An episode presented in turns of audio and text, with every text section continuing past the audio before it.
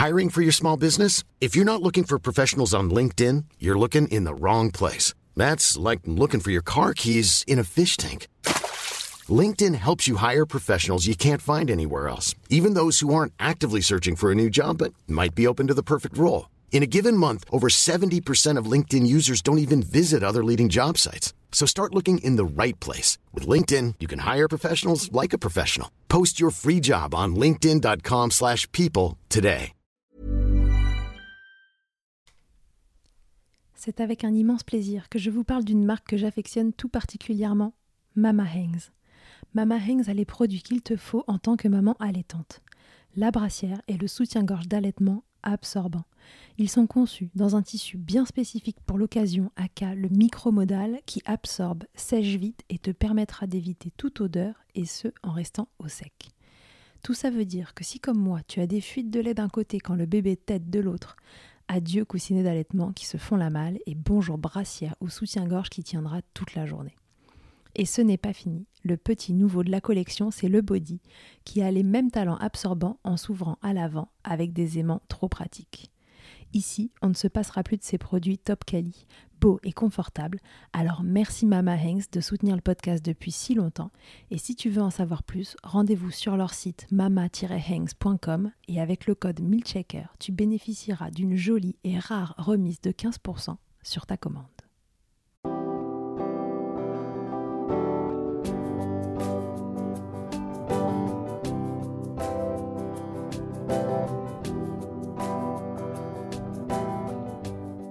Bonjour et bienvenue dans Milkshaker, le podcast qui agite les idées reçues sur l'allaitement. Je suis Charlotte Bergerot-Palisco, la maman d'un petit garçon de 4 ans, et dans la vie je suis ostéopathe spécialisée en périnatalité.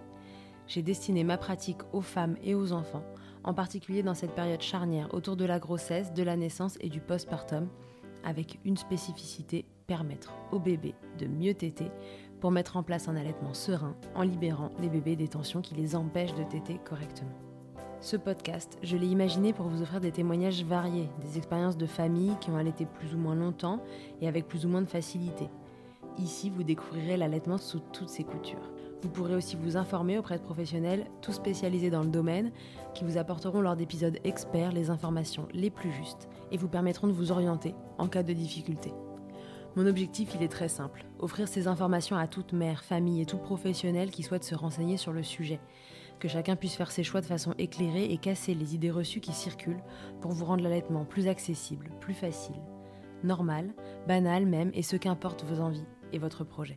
Ce qui aide ces informations à se diffuser pour que le plus grand nombre puisse en bénéficier et qui permet à Midchecker de continuer de s'agiter, c'est vous, par vos partages autour de vous, sur les réseaux, vos écoutes, mais aussi vos notes ou étoiles sur les plateformes d'écoute. Alors je vous serais très reconnaissant de prendre une minute pour soutenir ce projet. Et maintenant, place à l'épisode. Dans l'épisode précédent avec Juliette, les troubles de l'oralité de son premier enfant ont été évoqués à différentes reprises. Comme cette problématique est très fréquente et qu'on l'a déjà en partie abordée avec Marie Ruffier-Bourdet dans les épisodes autour de la diversification, 42 et 68 particulièrement, j'ai eu envie de creuser le sujet avec Juliette, savoir comment se passe le quotidien avec un enfant qui mange peu, voire très peu, et est très sélectif dans le choix des aliments. Comment s'est-elle rendue compte qu'il y avait un problème? Comment s'y est-elle prise? Où a-t-elle pris de l'aide? Qu'est-ce qu'elle a pu mettre en place à la maison lors des repas pour que son fils mange? Un épisode court pour faire le focus sur cette partie de l'histoire de Juliette. Parce que les problématiques de succion peuvent être associées aux troubles de l'oralité, il me semblait important de développer. Je vous souhaite une belle écoute. Donc Juliette, euh, on s'est parlé euh, la semaine dernière, on va dire, ou il y a deux semaines, j'en sais rien, on verra, euh, pour, pour que tu nous racontes ton histoire d'allaitement et est ressorti ce, trouble de l'oralité dont tu parles pour ton fils. Mm. J'aurais aimé qu'on revienne rapidement là-dessus pour que tu nous racontes un peu comment ça s'est matérialisé chez vous, quels impacts ça a eu et quelles solutions vous trouvez au quotidien pour bah, pour, que, pour que ça se passe le mieux possible et que, que, ton fils puisse manger. Mmh. Tu nous disais, en fait, tout ça a commencé très tôt, puisque dès le démarrage, l'allaitement n'a pas été facile, finalement. Euh, que ce bébé avait du mal à, à, bien téter, il te faisait mal. Et puis qu'en mmh. fait, euh, arrivé à la diversification, il s'est mis à pas tellement bien manger. Alors déjà, c'était un bébé qui tétait énormément. Ouais, il tétait. Alors, il a... c'est un bébé qui avait un reflux. D'accord. Voilà il avait un reflux interne. Donc, euh, il tétait beaucoup pour se soulager, je pense, de ce reflux. Euh, il tétait peut-être beaucoup aussi parce qu'il était peut-être pas très efficace au sein. Ça, je sais pas trop. Euh, et il tétait beaucoup parce que globalement, c'est un petit garçon qui est assez anxieux et qui, je pense, se rassurait beaucoup avec le sein. Donc, quand il était bébé, bon, bah, il tétait 12-14 fois par jour, c'était classique. Mhm. Euh, sauf que ce nombre de tétés a pas diminué vraiment euh, avec le temps, et c'est vrai qu'à 18 mois, il tétait encore 10 fois par jour, 12 euh, fois par jour. et effectivement, à 4 mois et demi, je pense, on s'est dit on va commencer la diversification. Et ça ne l'intéressait pas du tout. C'est-à-dire que il, bah, il ouvrait pas la bouche. Il regardait ailleurs.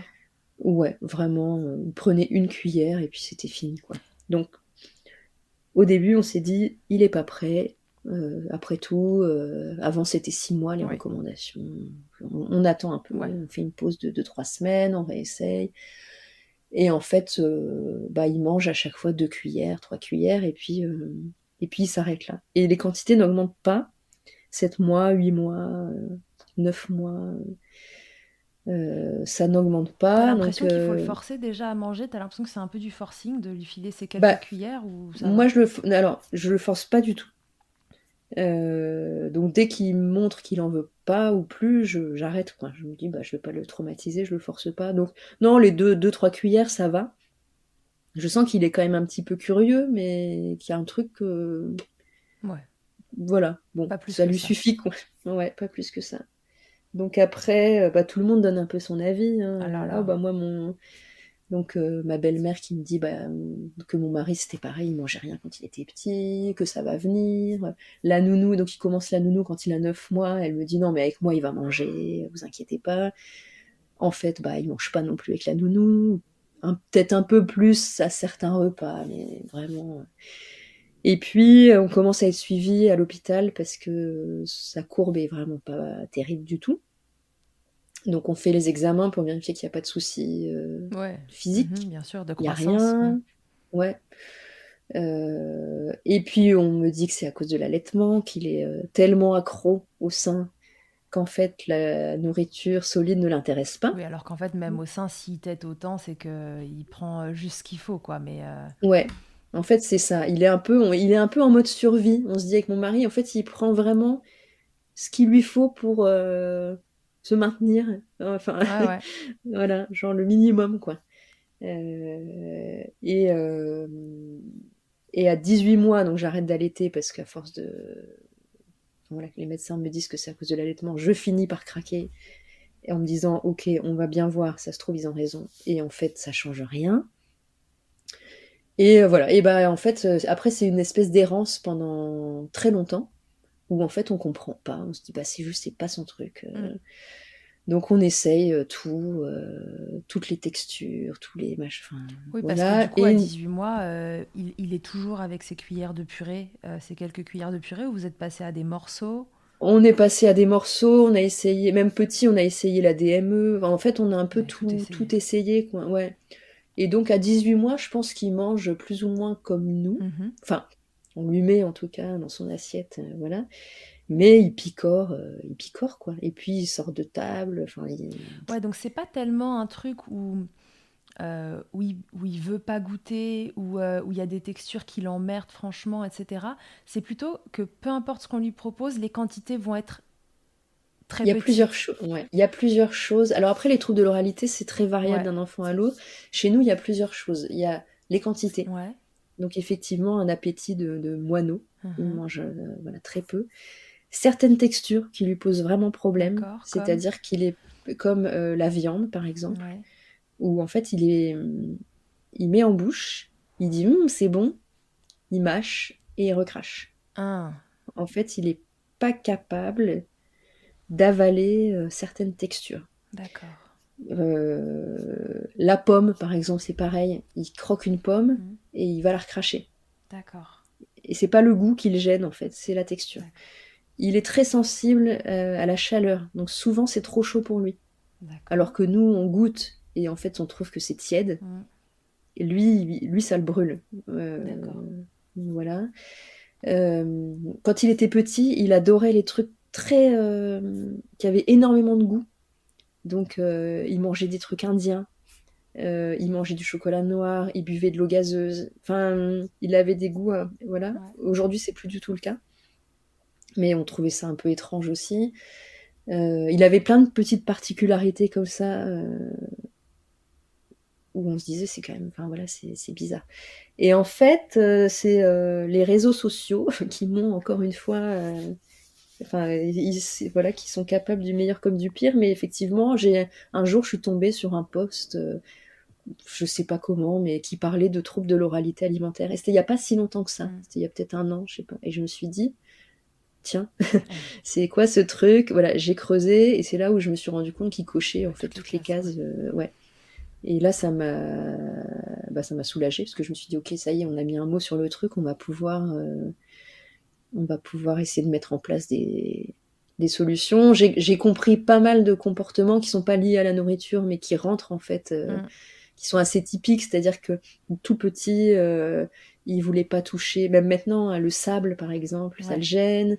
Euh, il, quand il était petit, quand on le mettait sur de la pelouse. Mm il pouvait pas toucher, donc il marchait, mais comme il était, il rampait sur ses coudes et ses genoux pour pas que ses mains et ses pieds touchent euh, la pelouse. enfin voilà, il a vraiment. La sensibilité est affectée pas que dans la bouche.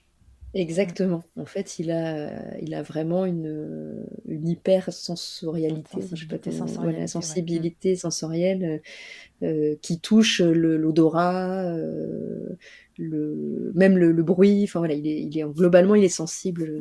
Mm. Ok à fond. Donc, euh, Vous avez pu mettre des choses en place après que tu découvres ça?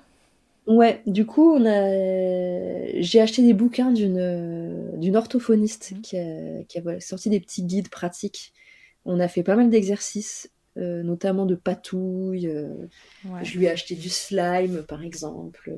Il était incapable d'approcher son doigt de, du slime, là, ce truc visqueux. C'est quoi les petits Maintenant, il que tu as acheté alors, c'est le compte Instagram, c'est Parents équipés. Ah bah oui, bien sûr. Ouais, voilà. Et, euh, et elle a fait deux petits guides, un pour les le 0-3 ans, je crois, puis euh, après, euh, à partir de 4 ans. j'ai acheté les deux et on a fait pas mal d'activités. T'as du sable, tu sais, du sable magique, là, mm. je sais pas comment ils appellent ça. Euh, on a fait des activités où euh, on a mis ces, genre, ces dinosaures en plastique dans du ketchup, dans du chocolat, du fromage et tout. Ouais, complet. Ensuite, il a donné le bain. Voilà, il y a plein de petits trucs comme ça, mais pour vraiment le faire, euh, qu'il accepte en fait de toucher, de sentir, parce que les odeurs pouvaient le gêner affreusement. C'est-à-dire si on, il était à table avec nous et qu'on ramenait, je sais pas, par exemple, il déteste les œufs, l'odeur des œufs. Donc si nous on se faisait un œuf et qu'on le mettait à table, il fallait qu'il quitte la table. Ça le. Ouais. Voilà. Et ce qu'avant, je pense à une autre époque, on aurait pris pour des caprices et tout. Mais encore aujourd'hui. Hein. Oui, encore. Oui, oui, voilà. Moi, je, sais qu'en fait, non, vraiment pour lui, c'est. Euh, c'est insupportable. Donc, on a fait pas mal de patouilles. On a vu une orthophoniste aussi avec mhm. laquelle on a fait quelques séances. Euh, et alors, comment ça s'est amélioré? Alors, je je sais pas ce qui a aidé, mais en tout cas, un petit peu à la fois, il a accepté de goûter des nouveaux trucs. Ouais, là où avant, euh, ça aurait pas été possible. Ouais, pendant très longtemps, il voulait plus, plus, plus goûter euh, de nouvelles choses. Des choses qu'il aimait avant, il voulait plus toucher. Enfin, il y a aussi des périodes, c'est assez, euh, c'est un peu les montagnes russes. Mm. Des fois, il fait des gros progrès, puis des fois. en fonction de comment il, va, s'il est fatigué et tout ça aussi. Hein, Exactement. En fait, on est sur des troubles de la sensibilité, sensorialité, donc du coup, Imaginez-vous que tout ça, c'est de la, c'est de l'information neurologique en fait, qui est un peu euh, erronée, perturbée. Donc, si mm. vous vous êtes fatigué, enfin, voilà, enfin, tous les seuils de déclenchement, euh, ça baisse, quoi. Ouais, exactement. Donc là, typiquement, il a, donc il vient d'avoir une semaine de grippe. Et euh, ah ouais, bah là, on est en, ouais, on est en rechute totale. Il veut, il veut rien manger ou que des gâteaux. Enfin voilà. Mais du coup, moi, je, je suis aussi dans un lâcher prise total par rapport à ça, c'est-à-dire qu'il mange un peu ce qu'il veut. Euh, j'ai renoncé à lui faire des trucs équilibrés en fait. Euh. oui, il faut qu'il mange. Faut qu'il mange, voilà. Donc euh, je lui fais ses aliments copains, ce qu'on appelle les aliments copains. Donc c'est les trucs. Ah, pendant un moment c'était des knackis, donc il mangeait des knackis tous les jours.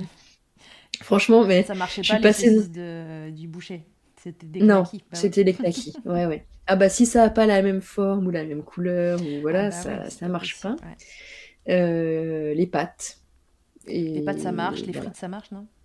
Alors non, les frites, non. c'est très récent. Il a mangé ses premières frites cet été. Ah, c'est vrai? Ouais. Ah ouais, ouais, ouais, ouais, parce que moi je me disais les nuggets, enfin tu sais, je sais pas les trucs que tous les Oui, enfants en aiment général, bien. les trucs, euh, on appelle ça les textures croustilles fondantes, tu vois, ça croustille et après c'est facile à, Ouais. à déglutir. En Bah général, ouais, ça marche bien dans les euh, de. Les frites, euh, non, c'est assez récent. Et encore, il en mange, euh, il en mange trois, quoi. Ouais, d'accord. Euh, on est toujours sur des petites quantités. Mais du coup, il grignote beaucoup. Enfin, je- mais c'est, c'est un deuil, c'est un deuil. euh, c'est peut-être un grand mot, mais ah, voilà, quand j'étais enceinte, je me disais, mon fils, je vais lui faire des trucs, des petits légumes, euh, maison, euh, du bio. euh, il va manger super équilibré, tout ça. Et puis en fait, bah, pff, voilà. Bah ouais. Il adore les biscuits Milka euh, ou chocolat blanc, gaufrette, là, bah du coup, euh, il en mange. euh. Ouais, lâcher prise. Voilà. hein, lâcher prise. A lot can happen in the next three years. Like a chatbot may be your new best friend. But what won't change? Needing health insurance. United Healthcare Tri Term Medical Plans are available for these changing times. Underwritten by Golden Rule Insurance Company, they offer budget friendly, flexible coverage for people who are in between jobs or missed open enrollment. The plans last nearly three years in some states, with access to a nationwide network of doctors and hospitals. So for whatever tomorrow brings, United Healthcare Tri Term Medical Plans may be for you. Learn more at uh1.com. Et Mama Hanks ne s'arrête pas là. Si tu as envie, une fois la tétée finie, de garder ton bébé tout contre toi en ayant les mains libres, laisse-moi te parler de leur porte-bébé Carry Pack. Je suis une fervente adepte des écharpes de portage, mais l'ostéopathe que je suis sait que leur mise en place peut parfois vous freiner, vous ou votre moitié. Mais aussi ô combien le portage peut être indispensable pour certains bébés. Chez Mama Hanks, pas de compromis. Le porte-bébé Carry Pack est en fait un vêtement confortable que tu enfiles comme un t-shirt et dans lequel ton bébé va pouvoir venir se lever tout en respectant sa position physiologique, l'enroulement de sa colonne, l'écartement de ses hanches, ainsi que le dégagement de ses voies respiratoires grâce à des systèmes de serrage des pans de tissu. Ce tissu, justement, il est tout doux. En coton bio, certifié GOTS, le tout est dessiné à Biarritz et fabriqué au Portugal. Tu pourras l'utiliser de la naissance jusqu'aux 10 kg de ton bébé, de quoi t'assurer un certain nombre de câlins collés serrés. Ici, on a utilisé que ça pour bébé numéro 2. Pour toutes les infos, tutoriels et découvrir leur gamme de vêtements de portage, ça se passe toujours sur le site mama-hangs.com et tout pareil, avec le code MILCHECKER, tu bénéficieras d'une remise exceptionnelle de 15%.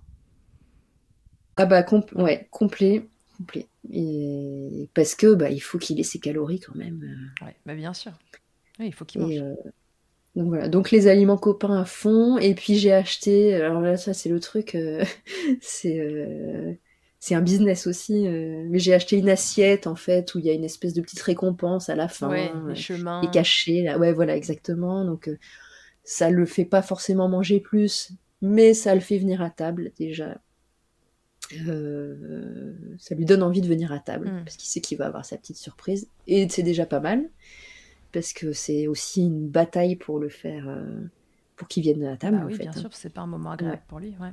Exactement avec des gros troubles de comportement euh, enfin c'est-à-dire que il peut faire des crises à un moment il jetait son assiette euh, enfin Ah ouais. c'était vraiment trop il n'arrivait pas à gérer là c'est plus en ce moment euh, il va venir à table et s'il y a un truc qui le gêne, le, le bloque, ou je sais pas, il va dire Je suis fatigué. Et il va se, genre, se devenir tout mou et poser sa tête sur la table pour euh, un peu, et je pense, euh, Ouais, c'est une façon de, de- éviter, ouais, de fuir un peu la, la situation, quoi.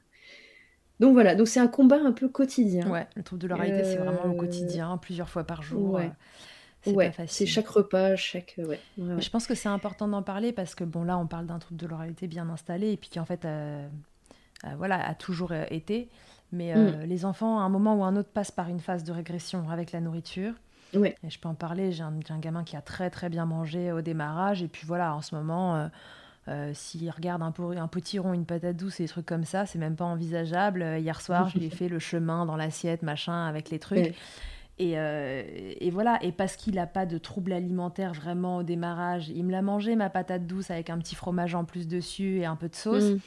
mais il m'a regardé genre, Bon, et voilà, et je lui dis, bah écoute, c'est super que tu aies réussi à goûter. Maintenant, j'ai compris, t'aimes pas ça, on retentera plus tard, quand tu seras plus grand, sûrement t'aimeras.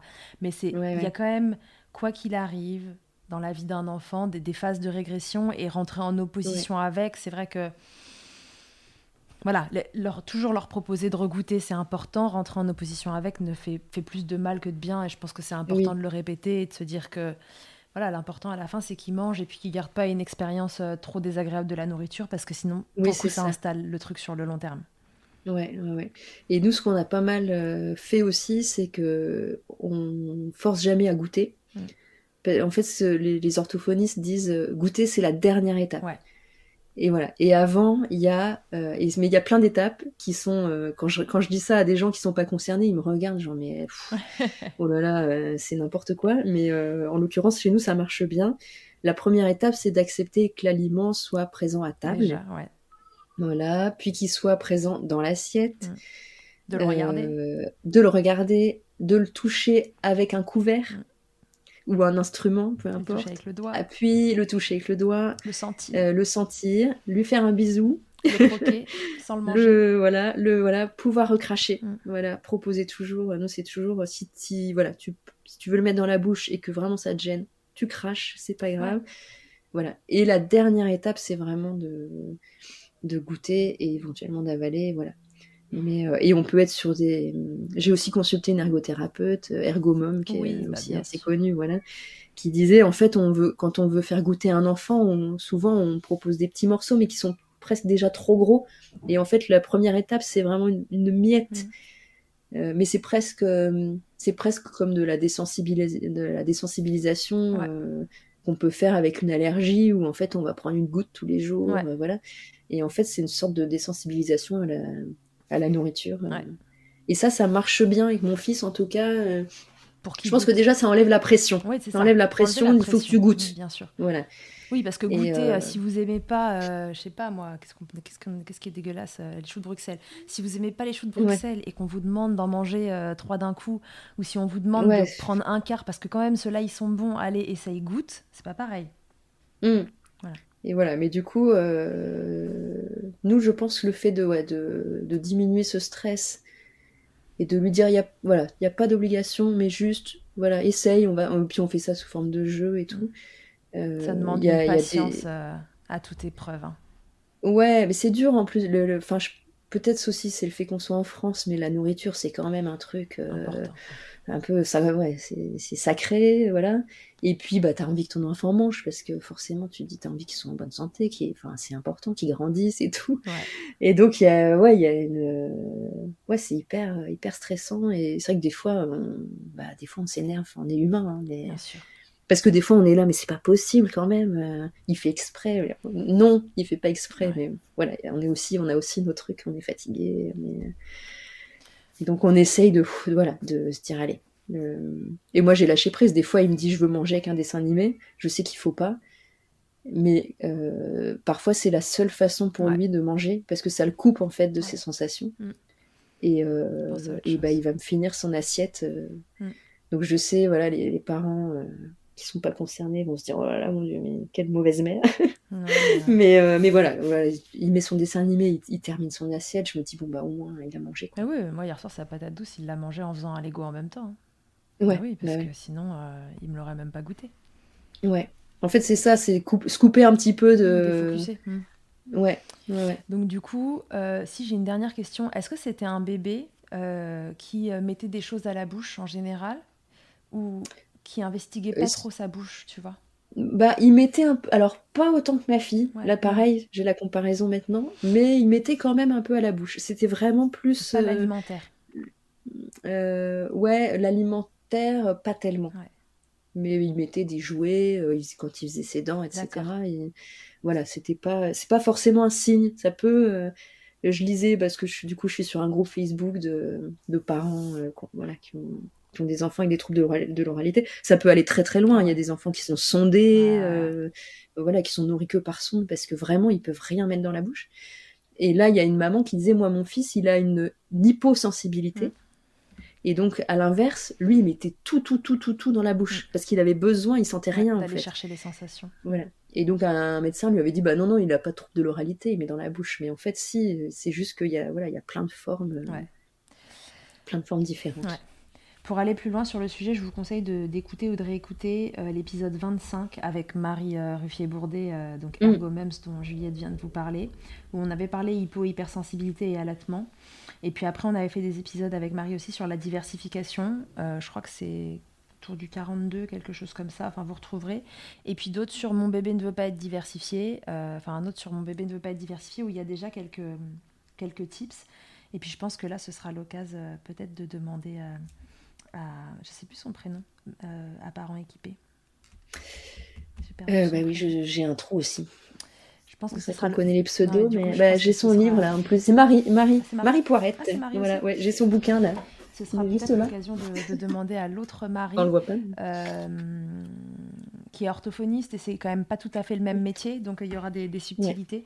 Et je pense que ce sera l'occasion de lui demander euh, ces quelques tips à elle euh, pour, euh, pour démarrer quand on voit que notre bébé présente des signes comme ça, Ouais. pour, euh, bah, pour pas s'enliser dedans, parce que, parce que plus on consulte tôt, euh, plus vite ça se, ça se résout. Ouais. Et toi, en tout cas, tu as consulté bah, finalement bah, relativement euh, tardivement, hein, mais euh, il y a quand même euh, Bah plein oui, de choses qui évoluent et, et c'est super. Ouais, parce qu'en fait, personne, euh, aucun médecin, on en a vu hein, des médecins pour ces problèmes. Enfin, on disait, ils mangent pas, ça m'intéresse pas. Aucun médecin n'a parlé, nous a parlé de ce trouble en Ouais. fait. Ah Oui, donc c'est une Aucun médicale. euh, Ouais. Et, euh, et j'ai revu, j'avais vu une première consultante en allaitement pour mon fils quand il avait six mois. Je l'ai revu il y a pas longtemps et je lui ai dit, bah en fait, on était passé à côté de ça. Hmm. Et elle m'a dit, bah c'est vrai que maintenant, euh, à l'époque, en fait, euh, c'était il y a du coup il y a quatre ans, peut-être que c'était moins, on en parlait Ouais, beaucoup moins. Et elle m'a dit, c'est vrai que maintenant, euh, j'y pense beaucoup plus facilement quand on me, Hmm. quand on vient me consulter pour des difficultés d'allaitement, en fait. euh, il y a, ouais, voilà, c'est aussi une possibilité. Ouais. Ok. Bon, merci beaucoup de nous avoir euh, raconté ça. Je voulais faire un petit focus là-dessus parce que on en parle, mais sinon c'est un mot très abstrait, trouble de l'oralité. euh, et, euh, et voilà, c'était cool Mm. d'avoir d'avoir ton expérience là-dessus pour, pour, bah, pour avoir voilà, des signes qui ne sont que ceux que ton fils a présentés. Et les troubles de l'oralité euh, voilà, sont un panel extrêmement large de choses qui peuvent se passer. Donc, mais c'est intéressant de s'y pencher. Ouais, bah écoute, si ça peut aider. Je suis sûre que ça aidera. Ouais. Merci beaucoup Juliette d'avoir euh, d'avoir raconté ça aussi. Et puis euh, à très bientôt. à bientôt. Merci. Merci d'avoir écouté cet épisode. S'il t'a plu, je te rappelle que tu peux t'abonner, noter sur ta plateforme d'écoute préférée et faire voyager ce podcast pour que l'information circule au maximum. Et si toi aussi ton histoire vaut le coup d'être entendue, que tu as envie de réagir à l'un des thèmes abordés dans le podcast avec ton expérience, tu as la possibilité de me laisser un vocal de maximum 5 minutes pour me raconter ton histoire ou un épisode marquant de ton allaitement. C'est très simple, tu te sur mon site internet milchecker.fr, tu cliques sur le lien qui s'affiche pour témoigner et peut-être que tu t'entendras bientôt dans un épisode. Toujours sur milchecker.fr, tu retrouveras tous les épisodes enregistrés depuis 2020. Ils sont là pour t'apporter toujours plus d'informations et de transmissions autour de l'allaitement maternel. Enfin, si tu me cherches en tant qu'ostéopathe, pour toi ou pour ton bébé, tu peux me retrouver à Suresnes, dans les Hauts-de-Seine, au centre IG4U que j'ai créé en 2020. Tu y trouveras aussi une équipe de thérapeutes spécialisés dans la prise en charge de la femme et de l'enfant. Pour plus d'infos, rendez-vous sur le site ig4u.com, IG ça s'écrit Y-G-Y, et sur Doctolib pour la prise de rendez-vous. On se quitte en musique avec Emma et son titre Blinded, écrit et composé en collaboration avec Nemen. Je te dis à très vite pour un nouvel épisode, d'ici là, à tous, n'oubliez pas, prenez soin de vous, checkez autant que vous le voudrez et bousculons ensemble les idées reçues sur l'allaitement maternel.